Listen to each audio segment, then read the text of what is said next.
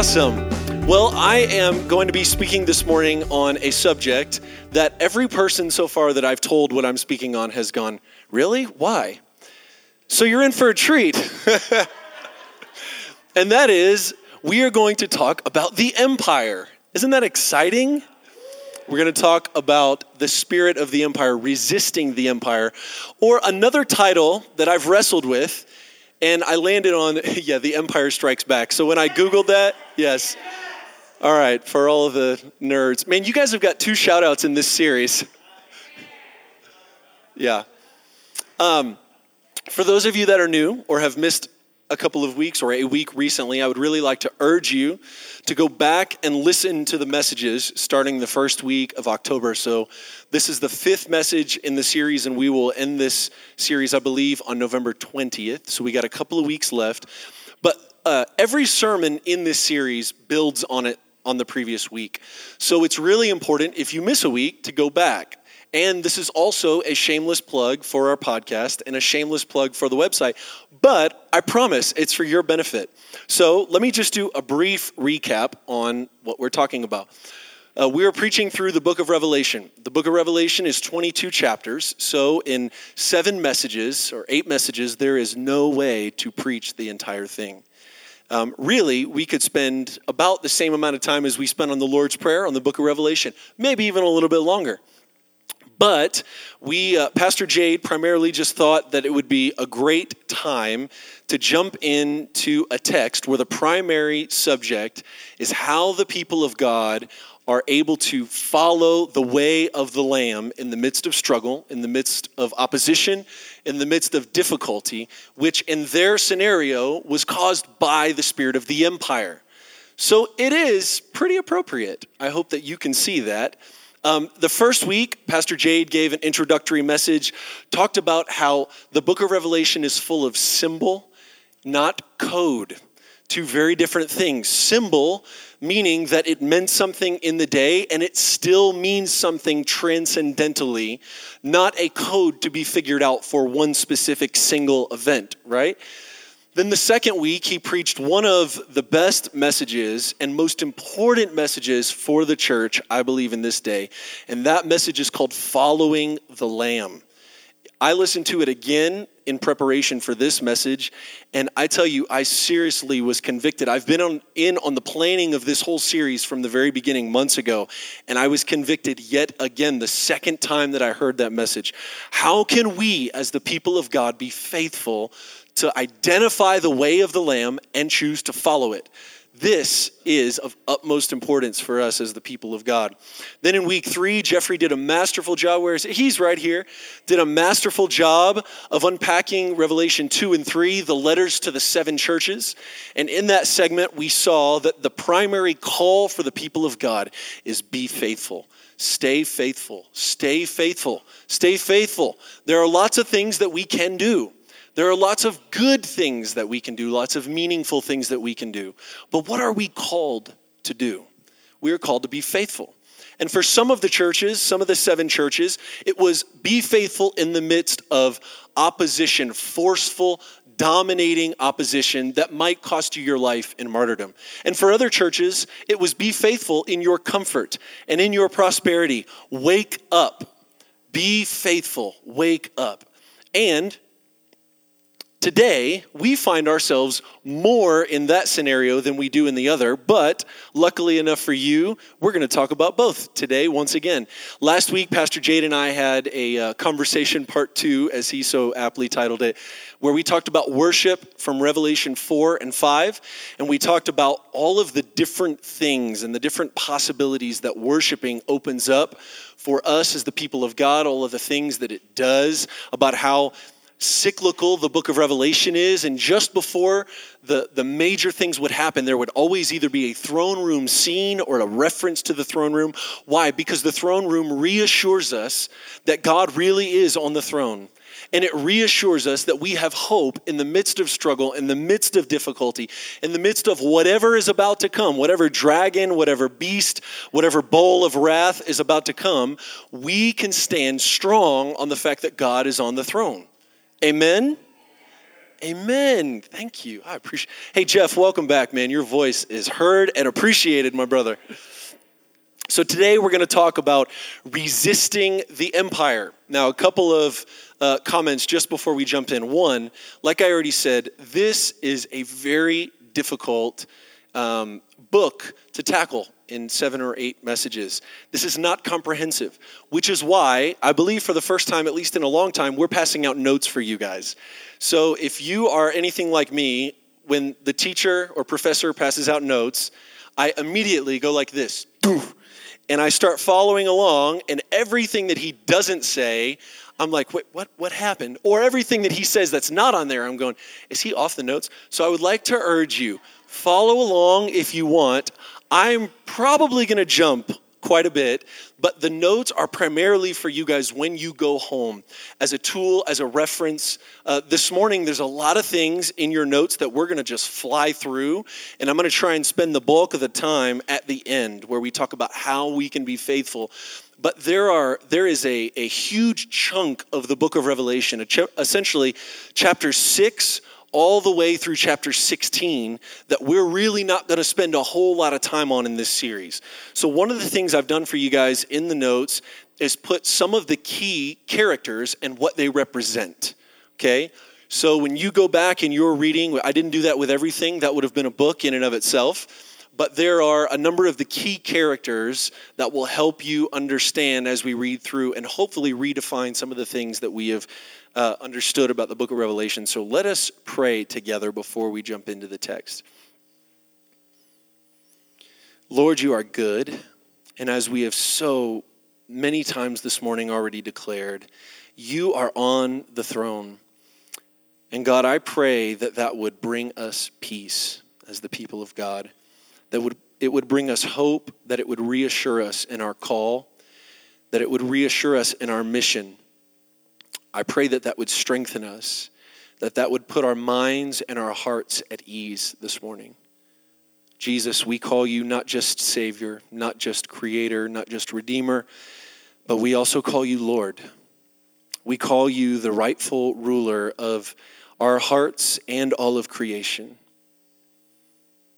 And I pray that this morning you would be glorified. God, would you set a filter on my mouth to prevent me from saying anything that would be harmful or destructive. And I pray, Holy Spirit, that you would touch the minds and the hearts of every person in this room and that you would teach us something, that you would shift our hearts, that you would change, help us to change our minds, to be transformed by the renewing of our minds. God, I ask that this morning you would help us to think differently, to think along the lines of the way Jesus Christ thinks. So, Holy Spirit, I pray that you would go before me and minister in Jesus' name. Amen. Amen. All right, church, we're going to jump into this text. So, the message is called Resisting the Empire. Or, if, if it makes you feel a little better, resisting the beast. The beast, there are two characters in the book of Revelation. Yeah, resisting the beast. Um, so let's start out by just defining what do we mean by empire because I don't think any of you came to church this morning to get a history lesson, but you're going to get a little bit of one. So what is an empire or what do we mean by empire? An empire is, is an establishment that inflicts its will, military, economic, political, or cultural, on territories outside of its original realm. So an empire is any establishment that is advancing by imposing its will on another, either through brute force or coercion and deception. And, and this is going to be really, really important for understanding the text of Revelation. Another way that you might want to think of this is the empire could be also understood as the kingdoms of this world that's probably language that we're a little more familiar with. So when we speak about the empire, we are both talking about a historical, actual establishment, actual people who ruled and reigned on the earth, but we're also talking about a spirit that has always existed and continues to exist today in different forms. So, we're talking about this one from the historical context to help us understand what the book of Revelation is saying. We're also wanting to identify what the spirit of the empire is so that we are not deceived by it. So, let's look at the very top of your notes And I just want to hit a couple of the objectives here for the message. The first objective is to define the empire and its dangers for us as the people of God. Look, I'm not into giving glory or, or building up the enemies of this world and the kingdoms of this world just for the sake of, of scaring us into following Jesus. That's useless. That's not fun. That's not right. That's not the way of the Lamb. We want to focus this morning on the, on the empire and the spirit of the empire so that we can identify the ways that it opposes us as the people of God. Okay? Number two, to identify how the spirit of the empire coerces believers to be unfaithful witnesses. The title of the series is Faithful Witness. So, this is in direct alignment with the series. If we can identify the ways that the empire is enticing us and pulling us away from being a faithful witness, then we will be prepared to act. And lastly, to equip the church to resist the spirit of empire by following the way of the Lamb. So, what do we mean this morning by empire? There is a, a wonderful chapter in a book that both Pastor Jade and I have used for our messages uh, by a guy named Michael Gorman, and he gives seven traits of empire specifically from the book of Revelation. And I'm just going to hit a couple of them. They're all seven there in your notes.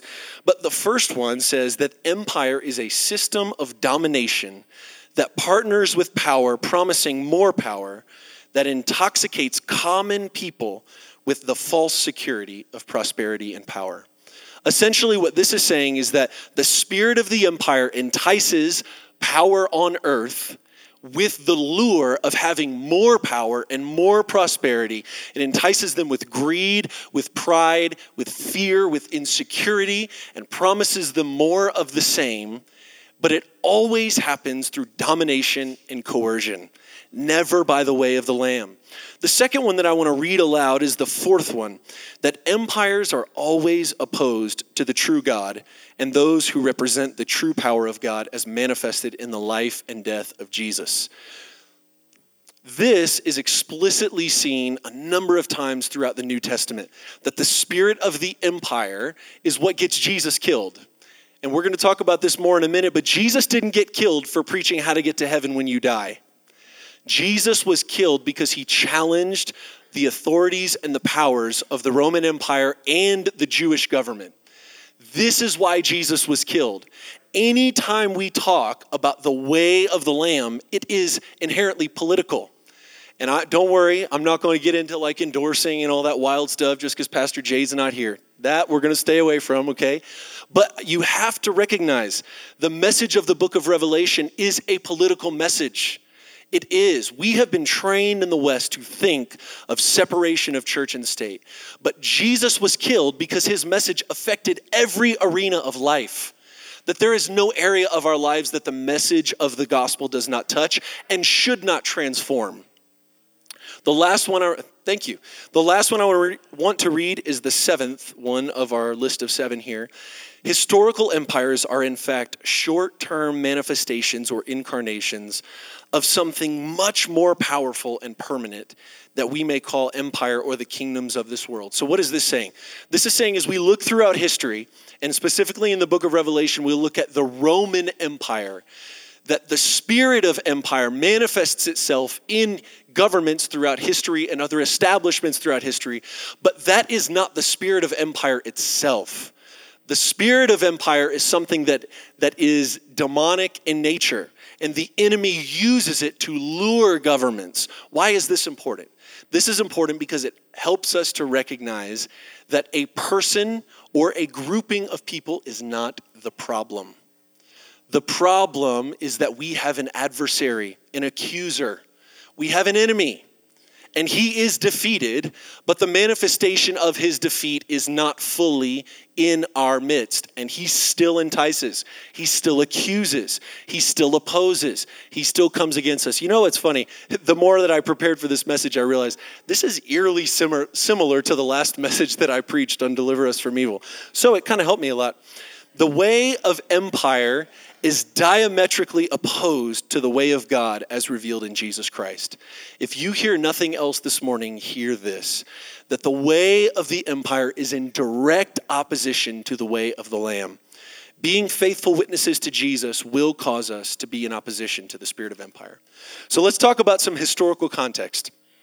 For one, the people of God have always had to deal with empires both literal and the spirit of the empire. Walter Brueggemann, one of the uh, well known uh, Old Testament scholars of our time, says the Bible can be read as the people of God finding their way in the midst of empire. Let's think back just briefly throughout history. So, the book of Genesis, we see the beginnings of the Egyptian empire. And as we move out of the book of Genesis, there are what I'll just call the Ites empire. There's the Canaanites, the Amorites, the Hittites, and I believe that there are seven or eight of them. But these empires that are constantly, one is overtaking the other, one is overtaking the other. Then we move along throughout the Old Testament. We come along, uh, we come to the Assyrian Empire, the Babylonian Empire, and then ultimately the whole New Testament is written in the context of the Roman Empire. The people of God have always had to deal with this. Sometimes it's more right in front of their face, and sometimes it's beneath the surface. But when we read the Bible, this is a really helpful way to think of what it is to be a faithful witness. So, there are uh, those in the seven churches that Jeffrey talked about a couple of weeks ago would have readily understood each of the characters that we're going to touch on today with ease. The, these characters would have been very uh, common for them as they are not for us. So, this is the section where I've provided just some, some blanket statements about each of the characters. So, I'll just start with Babylon and read a little bit. When we see Babylon in the book of Revelation, Babylon symbolizes economic and cultural exploitation. Babylon is symbolic of literal and actual Rome when we read, anytime we see Babylon in the, in the book of Revelation, they would have been thinking Rome.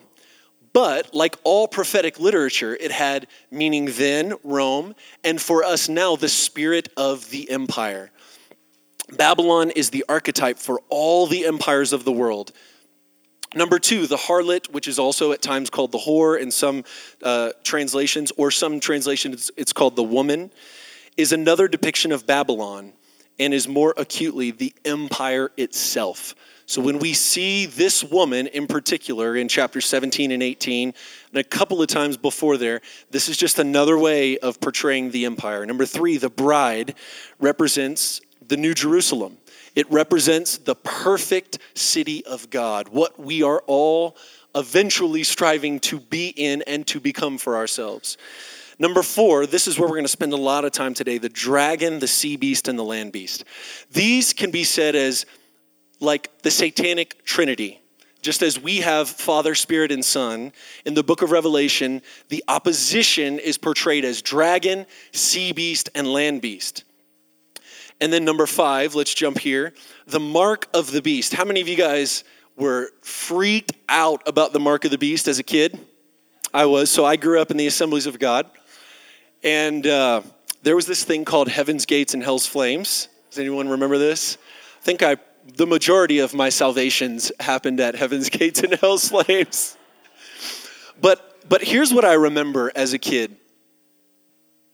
I remember, as much like Pastor Jade has said, reading the book of Revelation with so much fear and trepidation because I was thinking if I don't take the mark of the beast, I'm going to starve to death right? The mark of the beast controls the buying and selling. If I don't take the mark, I'm going to starve to death. And as a seven and eight and nine year old, that tortured me. I mean, not like for a long period of time, but every time that I would read Revelation as a kid, I would think like, what, what are we going to do? Like literally, what are we going to do? So then, you know, I started like as an eight year old buying canned goods and storing them under my bed. Yeah, no. Okay, so the mark of the beast. We're going to talk a little bit about this today. What does this actually mean? The mark of the beast is a parody of the Jewish phylacteries that were attached to the forehead or the hand and carried the Shema. So, you may have seen these. If you've ever been to Israel, you'll know that, that Orthodox and devout Jews wear these little leather boxes on their hand with uh, a leather strap um, wrapped around their arm and sometimes also on their forehead. And these are called phylacteries. And what they contain is the commandments, but primarily early on, they contain the Shema, which was a statement of faith that says, Hear O Israel, the Lord our God, the Lord is one. And this was to be a reminder on their heads of their identity. For the people of Israel, that everywhere that they went, every time they went anywhere, they would see someone else, they would be reminded, We serve the same God. That the Lord our God, the Lord is one. And when it was on their hands, they would be reminded every time they went to do anything that the work of my hands should reflect my creator.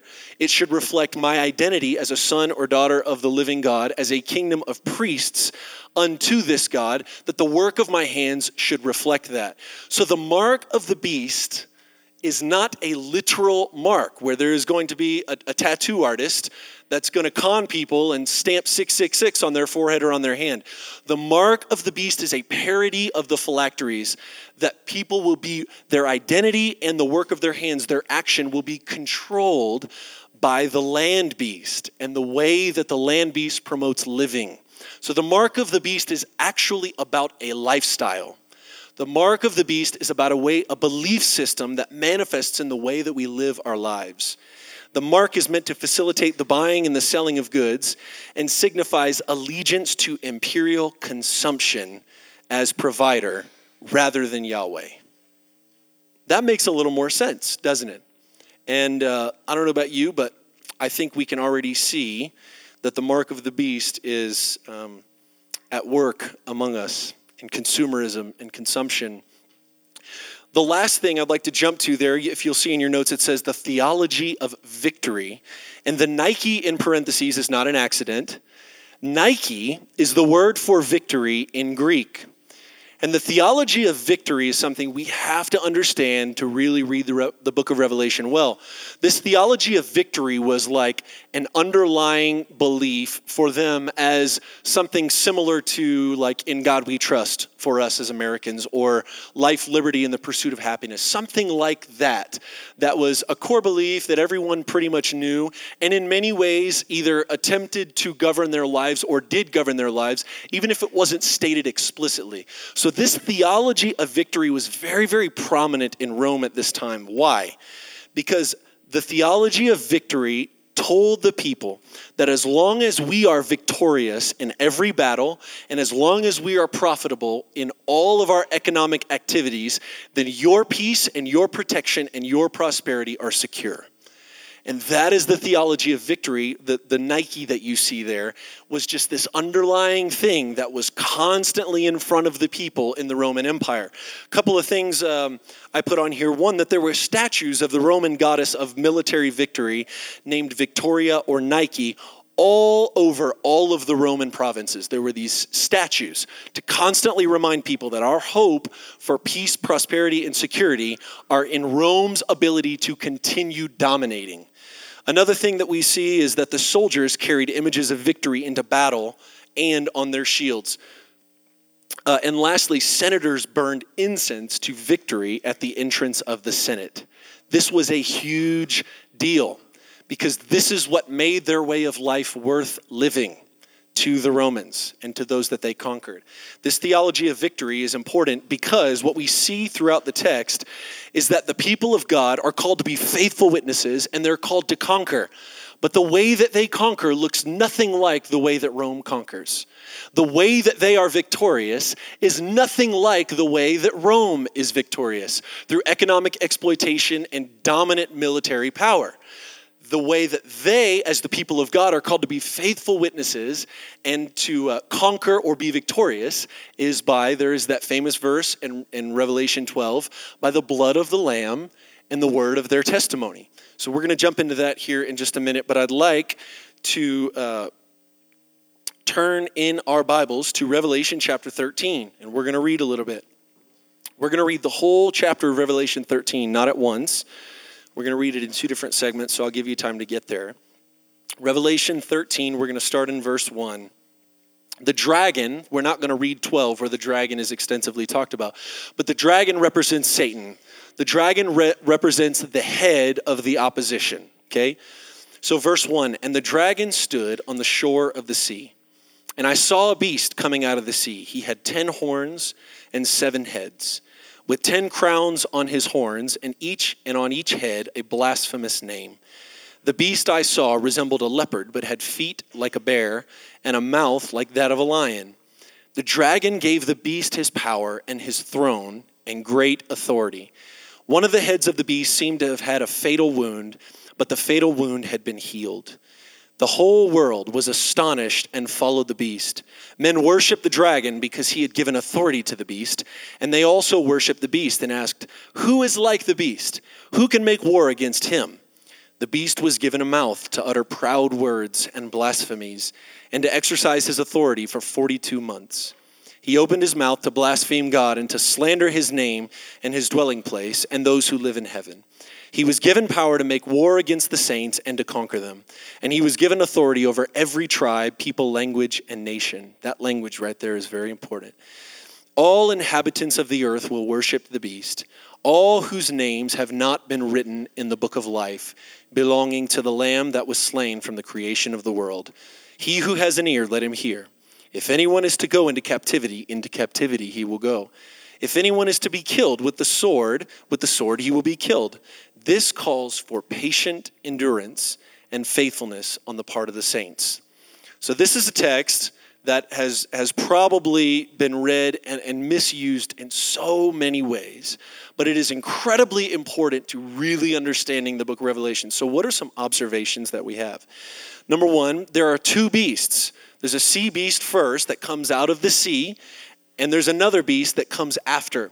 And the two beasts are working together, but they are very, very different. So here's some observations. The sea beast represents imperial conquest in the form of violent political domination. We can see this in the appearance. He says that he looks like a leopard, has feet or claws like a bear, and has a face or a mouth like a lion, and speaks like a dragon. This is a, a, a, a uh, overt picture, whoops, let's knock some over. This is a picture of domination. These three animals are known for dominating. They find their prey, they get after it, right? These are not sneaky animals. This is not a snake or a lizard or a bird of the air that comes out of nowhere. These are animals that dominate. This picture of the sea beast is the picture of the spirit of the empire as a dominant military force that forces its people, that forces people that are outside of its domain to either submit to its authority or be killed, one way or the other. Not ashamed in any way, shape, or form. Doesn't matter if you know that it's the spirit of the empire. It doesn't care because it's stronger than you are. This, we could say, is the spirit of the empire that comes in or barges in through the front door. That's a good, a good way to say it.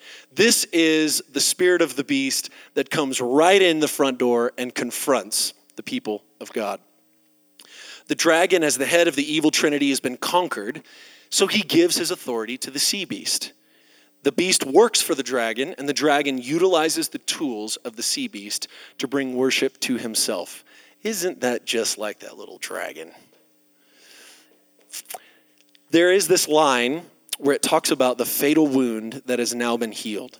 And this has been a source of controversy through the centuries. But what this pretty much at this time scholars undoubtedly agree upon is the fatal wound is Nero. Nero was the, the emperor just before the time that the book of Revelation was written.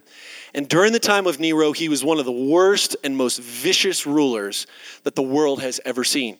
He was the guy that would crucify and burn Christians at the stake just because it helped light the city. He would actually light Christians on fire to illuminate roads as we would have streetlights today. This is Nero. So, what this passage is referring to is that the fatal root wound represents that Nero has been killed, but now healed, meaning that the spirit of the empire was not contained in an individual. The spirit of the empire was not just Nero. Nero had been dominated and coerced by the spirit of empire and was a tool for it. So as soon as Nero dies, the fatal wound is now healed. What sense does this make? This means that just as soon as one ruler, one entity, one empire is conquered, that spirit somehow, some way goes undercover and takes, takes up residency in someone else, somewhere else. Why is this important? Because it helps remind us that the, we do not wrestle against flesh and blood, but against principalities and powers of darkness. Guys, we have got, oh man, don't get me into Facebook talk right now. but there is so much us versus them talk. There is so much talk in the people of God of us and them and these people are dangerous and these people and look I, am not i'm not saying that we should be ignorant and that we shouldn't think I love to think. Thinking is wonderful. But we've got to pinpoint that our adversary is a power of darkness, not a human being. Because just as soon as you think Egypt is conquered, the Assyrians come. And just as soon as the Assyrians are conquered, the Babylonians come. Then the Romans come. Then the Germans come. Then Al Qaeda comes. Then Hamas comes. And the list goes on and on and on and on and on. We've got to realize that the spirit behind this is not the individual. The individuals have been coerced and they've been dominated and they have bought in hook, hook line, and sinker. Anyways, let's move on. Thank you. Revelation 13, let us start in verse 11 where we left off. Here we go. Then I saw another beast coming out of the earth. He had two long horns like a lamb, but he spoke like a dragon he exercised all the authority of the first beast on his behalf and made the earth and its inhabitants worship the first beast, whose fatal wound had been healed. And he performed great and miraculous signs, even causing fire to come down from heaven and earth in full view of men. Because of the signs he was given power to do on behalf of the first beast, he deceived the inhabitants of the earth. He ordered them to set up an image in honor of the beast, who was wounded by the sword and yet lived. He was given power to give breath to the image of the first beast so that it could speak and cause all who refused to worship the image to be killed. He also forced everyone, small and great, rich and poor, slave and free, to receive a mark on his right hand or on his forehead. Once again, be reminded that's not a coincidence. So that no one could buy or sell unless he had the mark, which is the name of the beast or the number of his name. This calls for wisdom. If anyone has insight, let him calculate the number of the beast, for it is man's number. His number is 666. So, this is where this gets really, really fun because this is where the stuff starts to really hit home a little bit more. The land beast represents economic power through deception, propaganda, and coercion. We see this in the in the beast out of the earth because he has a lamb-like appearance, but when he opens his mouth, it sounds like a what? Like a dragon. This is an obvious parody against Jesus, who looks like a lamb but functions like, or uh, looks like a lion but functions in a lamb like way. This land beast is doing the exact opposite, is appearing harmless, but really speaks with the voice of the dragon. This beast represents economic power through deception and coercion. Deception and coercion. And this beast is much more of a struggle for humanity than the first beast because it's deceptive and we don't see it coming. The other beast comes, barges right in the front door, and it's domination. It's submit or die, submit or die, one or the other. Two options, that's it. And you're confronted in a moment with a choice. The land beast comes and coerces and uses pragmatic means. And, and it says in there that he did miraculous signs to convince them. What does that mean? That means that his ways work, that he can bring economic prosperity, that the, the land beast does know the way to make things work well, that he does know how to bring peace and security and prosperity, but it's not in a lamb like way. And that's where we get into trouble. He receives his authority from the sea beast as they work together to promote and strengthen each other. I don't know if you noticed, but in there it talks a little bit about uh, he, he was able to give breath to the sea beast. So, what does this mean? Well, of course, they're working together, but in what way? So, if we think of them in their symbols as military domination and financial or economic coercion and deception, they reinforce one another. That when you dominate, it makes you able to prosper economically. And when you prosper economically, it reinforces your ability to dominate through military power. And this is how they work together. And all we have to do is look back. Look at Egypt in the Old Testament. This was Egypt. They had a strong military, they dominated, and they also were very prosperous and very fruitful. The same thing for the Roman Empire that we see here. So these two beasts are working together. The deceptive way of the beast seems harmless, but always ends up requiring your full allegiance. The land beast is after your allegiance, it wants you to be dependent on it. It makes false promises, it promises life. It promises that if you follow after my ways of consumerism and consumption, that your needs will be met. And it can do that for a time and for a season. The problem is that we know that true life only comes by way of a cross. It doesn't come by putting our trust in a beast. I talked about this a couple of months ago when we talked about dependence, that the people of Israel in the Old Testament so desperately wanted to be independent. They didn't want to rely on manna coming from heaven. They didn't want to have to rely on God saying He's going to provide every morning. So, what did they do? They took the manna, they put it in jars, and what did it do? It spoiled as we see at the end of the book of Revelation, and we're going to see here in just a minute in chapter 17 and chapter 18, that the beasts do have a way to make people prosperous. That there is a way of the beast that can look like flourishing human activity. But in the end, it always leads to death and destruction because it comes by way of death and destruction. It promises peace by means of violence. There is peace as long as we conquer the rest of the world. And it promises prosperity as long as you give your allegiance over to it.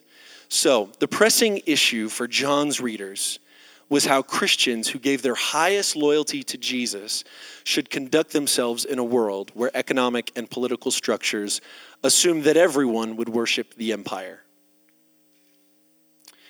Let's move on to uh, Revelation chapter 17. If you would turn there, we're going to read just a couple of verses.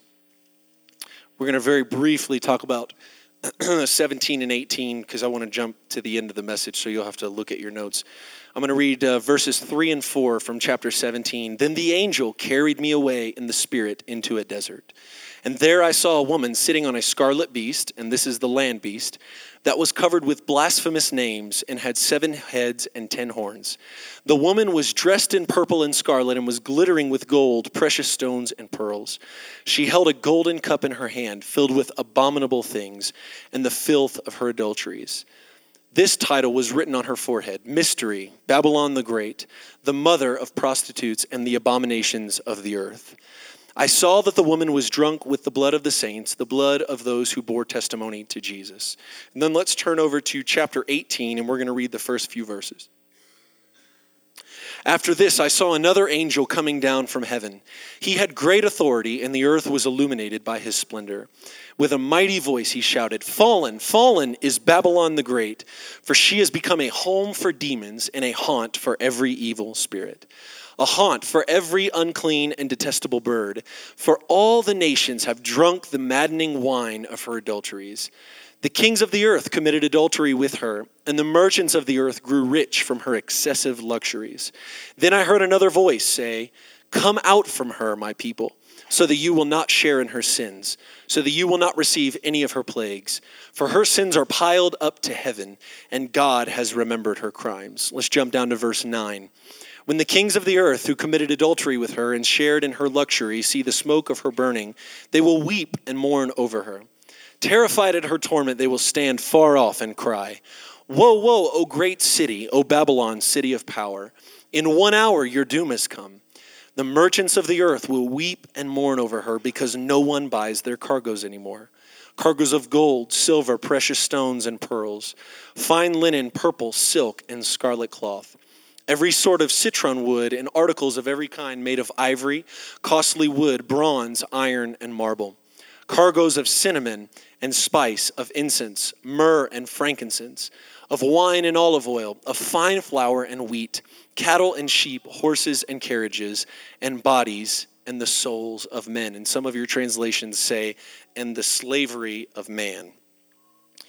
This harlot of Babylon is another way of portraying Babylon, the spirit of the empire, who promotes idolatry, consumerism, vanity, and empire worship. She rides a land beast covered in blasphemous names, which means that, like the beast we just talked about, she is riding, this, this harlot is being set and carried on the principles of the land beast which we see and just uh, as we just read eventually come to demise. But the harlot uses beautiful things that god has created as tools to seduce men and entrap them in idolatry and consumerism. It says all who grew rich from her excessive luxuries are drunk on her wine. What does that mean? It means that that whole list of things that we read are not bad things. A matter of fact, they're wonderful and beautiful things. They're things that God created, and at the end of the book of Revelation, we see those very things being portrayed in the New Jerusalem. So, what is so evil about this, this uh, whole list here? The key is at the very, very end, it says, and on the slave, or it says, uh, let's see specifically, and bodies and souls of men. The harlot was being carried on the back of the land beast that was using people as commodities to bring wealth through the, the buying and the selling of all of these cargoes. The cargoes themselves are not wrong, but the exploitation of man is what made the beast and made the harlot evil. It was that she wanted and became addicted, the empires of this earth become addicted to prosperity.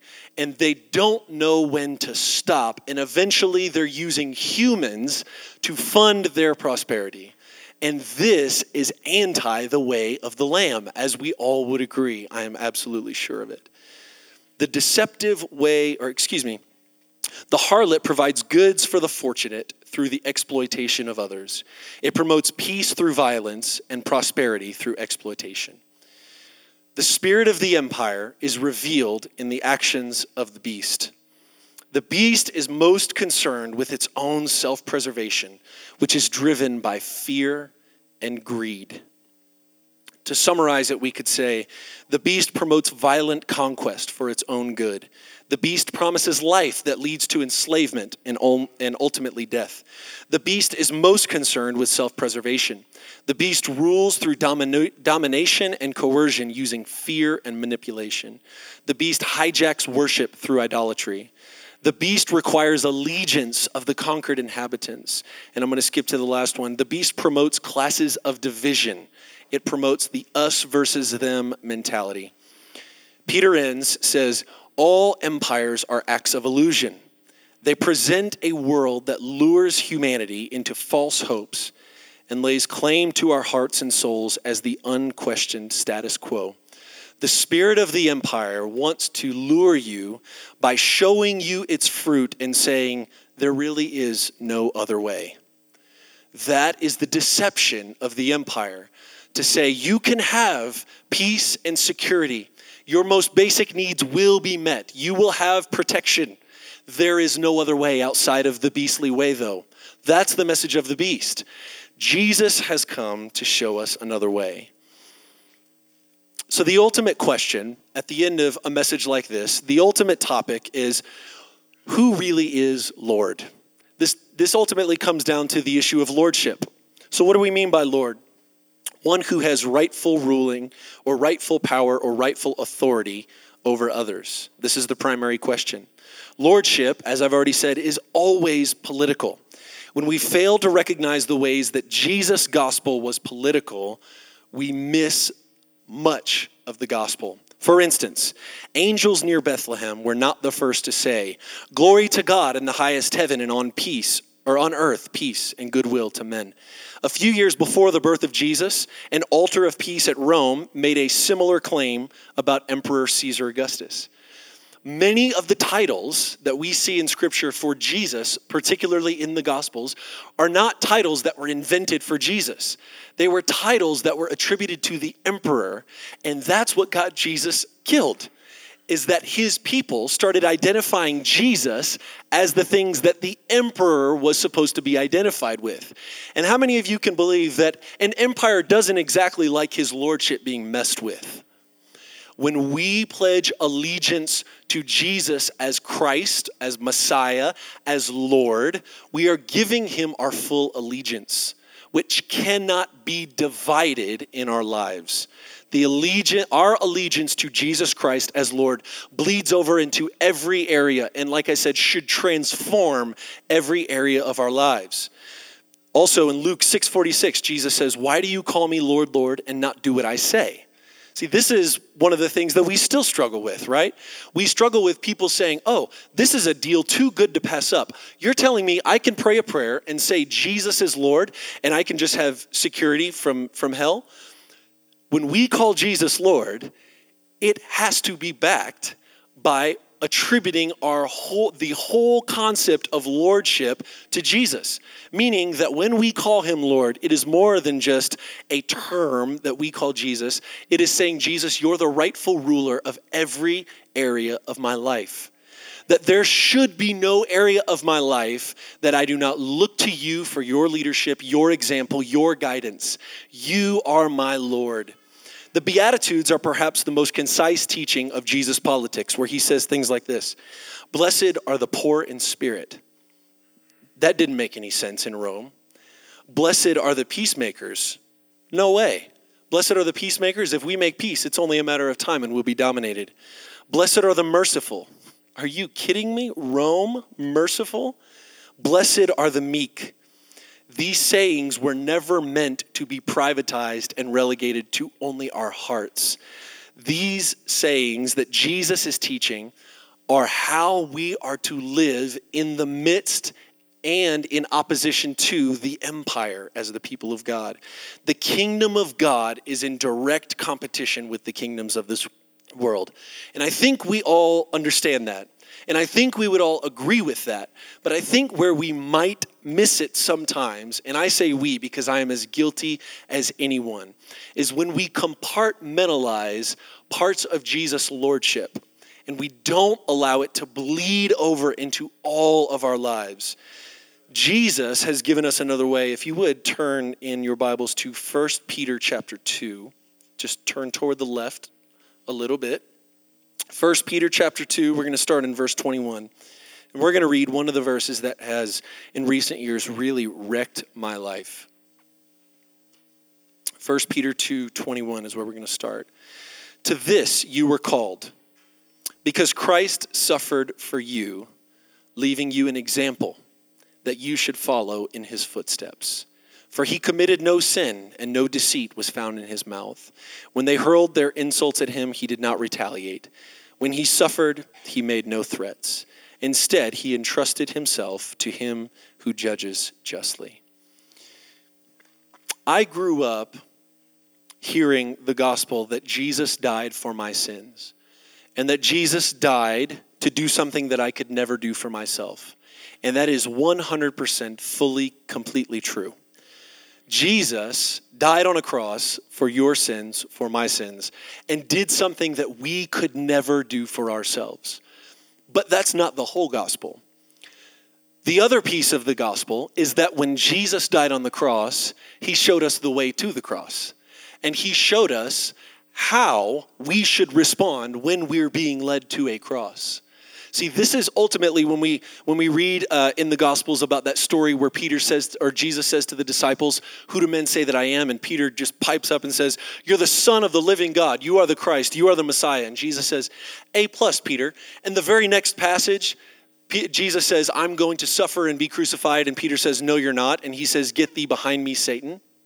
Yeah, this is because ultimately Peter didn't understand what being Lord actually looks like. Peter did not understand that the way Jesus would become Lord was through a cross. And much like for us today, the way of the Lamb pulls us toward the cross.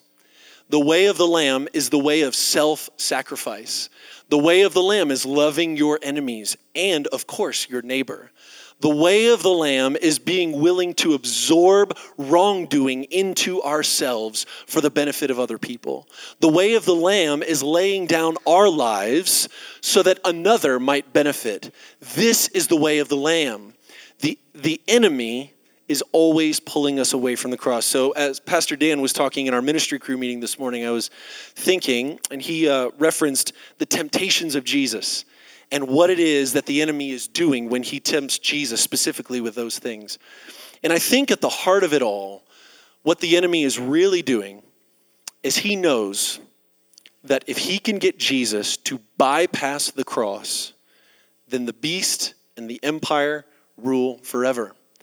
But if Jesus inherits those three things by way of the cross, and there are a people who are bold enough to follow him, then the way of the empire will be exposed once and for all. And the way of the empire will not be able to thrive when the people of God are constantly and continuously being driven to the cross and living their lives after the manner that Jesus lived his. The way of the Lamb is ultimately to make life possible for others through sacrificial love and never through force or, or coercion, as the empire does. The Lamb promotes nonviolent, self sacrificing love. The Lamb provides life through his own death. The Lamb willingly makes sacrifices for the other. The Lamb receives rightful worship that leads to life for all.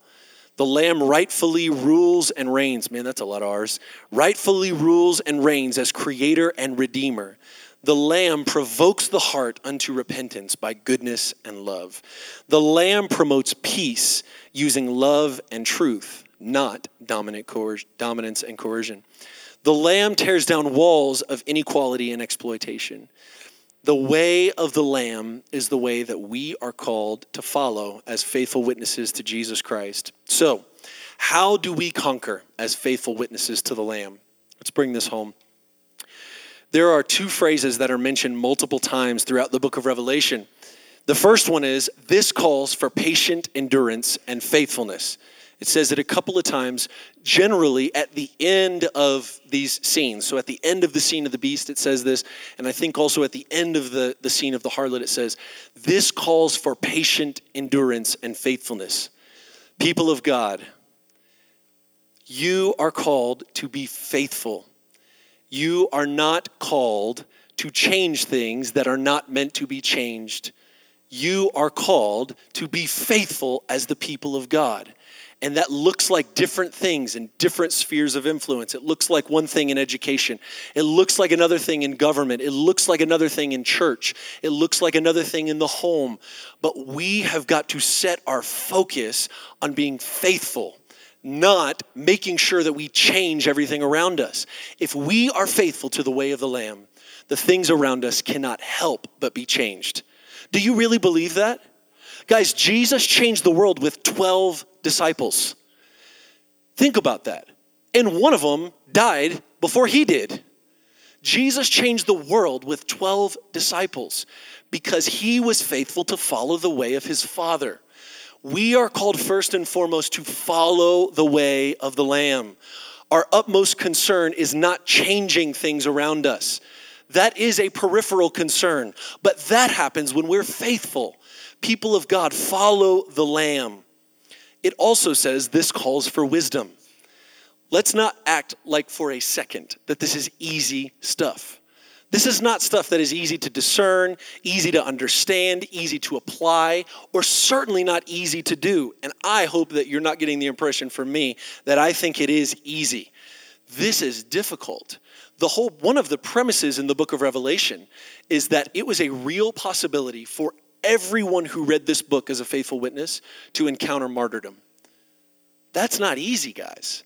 And nobody's acting like this is easy. This requires wisdom and discernment and prayer and worship and looking at Jesus. It says multiple times this calls for wisdom. We have to be a people who are discerning and who are wise. And lastly, I'd like to turn to uh, Revelation chapter 12, and we're going to wrap up here. Revelation chapter 12. I'm going to start in verse 10. And John says, Then I heard a loud voice in heaven say, Now have come the salvation and the power and the kingdom of our God and the authority of his Christ. For the accuser of our brothers, who accuses them before our God day and night, has been hurled down. They overcame him by the blood of the Lamb and by the word of their testimony. They did not love their lives so much as to shrink from death. It is a extremely minor possibility for all of us in the room that we will actually encounter death for our faith in Jesus Christ. I suppose it is possible, certainly, but it is probably a very slim chance. So, how does this really apply to us as the people of God?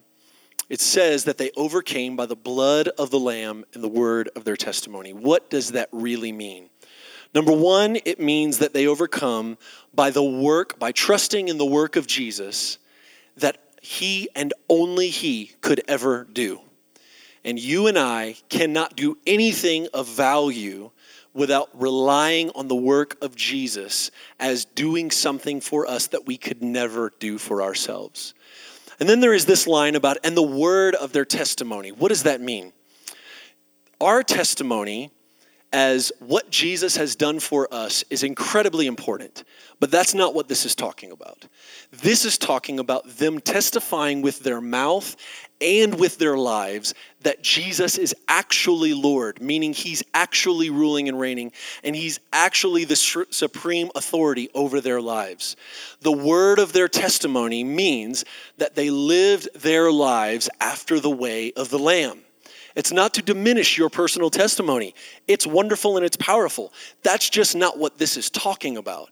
This is talking about your life as a witness to Jesus Christ being on the throne. That means for you, when everything in your life looks like crap, and I'm sorry I said that, but when everything in your life looks tough and like a mess, that you can still be full of hope, that you can still be full of joy. That's what it looks like to live your life as a witness to Jesus Christ. It looks like when everything around us is falling apart and we have perhaps the craziest election cycle that we could have any of us could have ever imagined. It looks like the people of God are not frantic. It looks like the people of God are trusting in the way of the lamb. Going, you know what? If one party lives, it looks like this to be faithful. And if another party wins, it looks like this to be faithful. But as the people of God, we're called to be faithful nonetheless. Whoop. That's what being a faithful witness to the way of the Lamb looks like.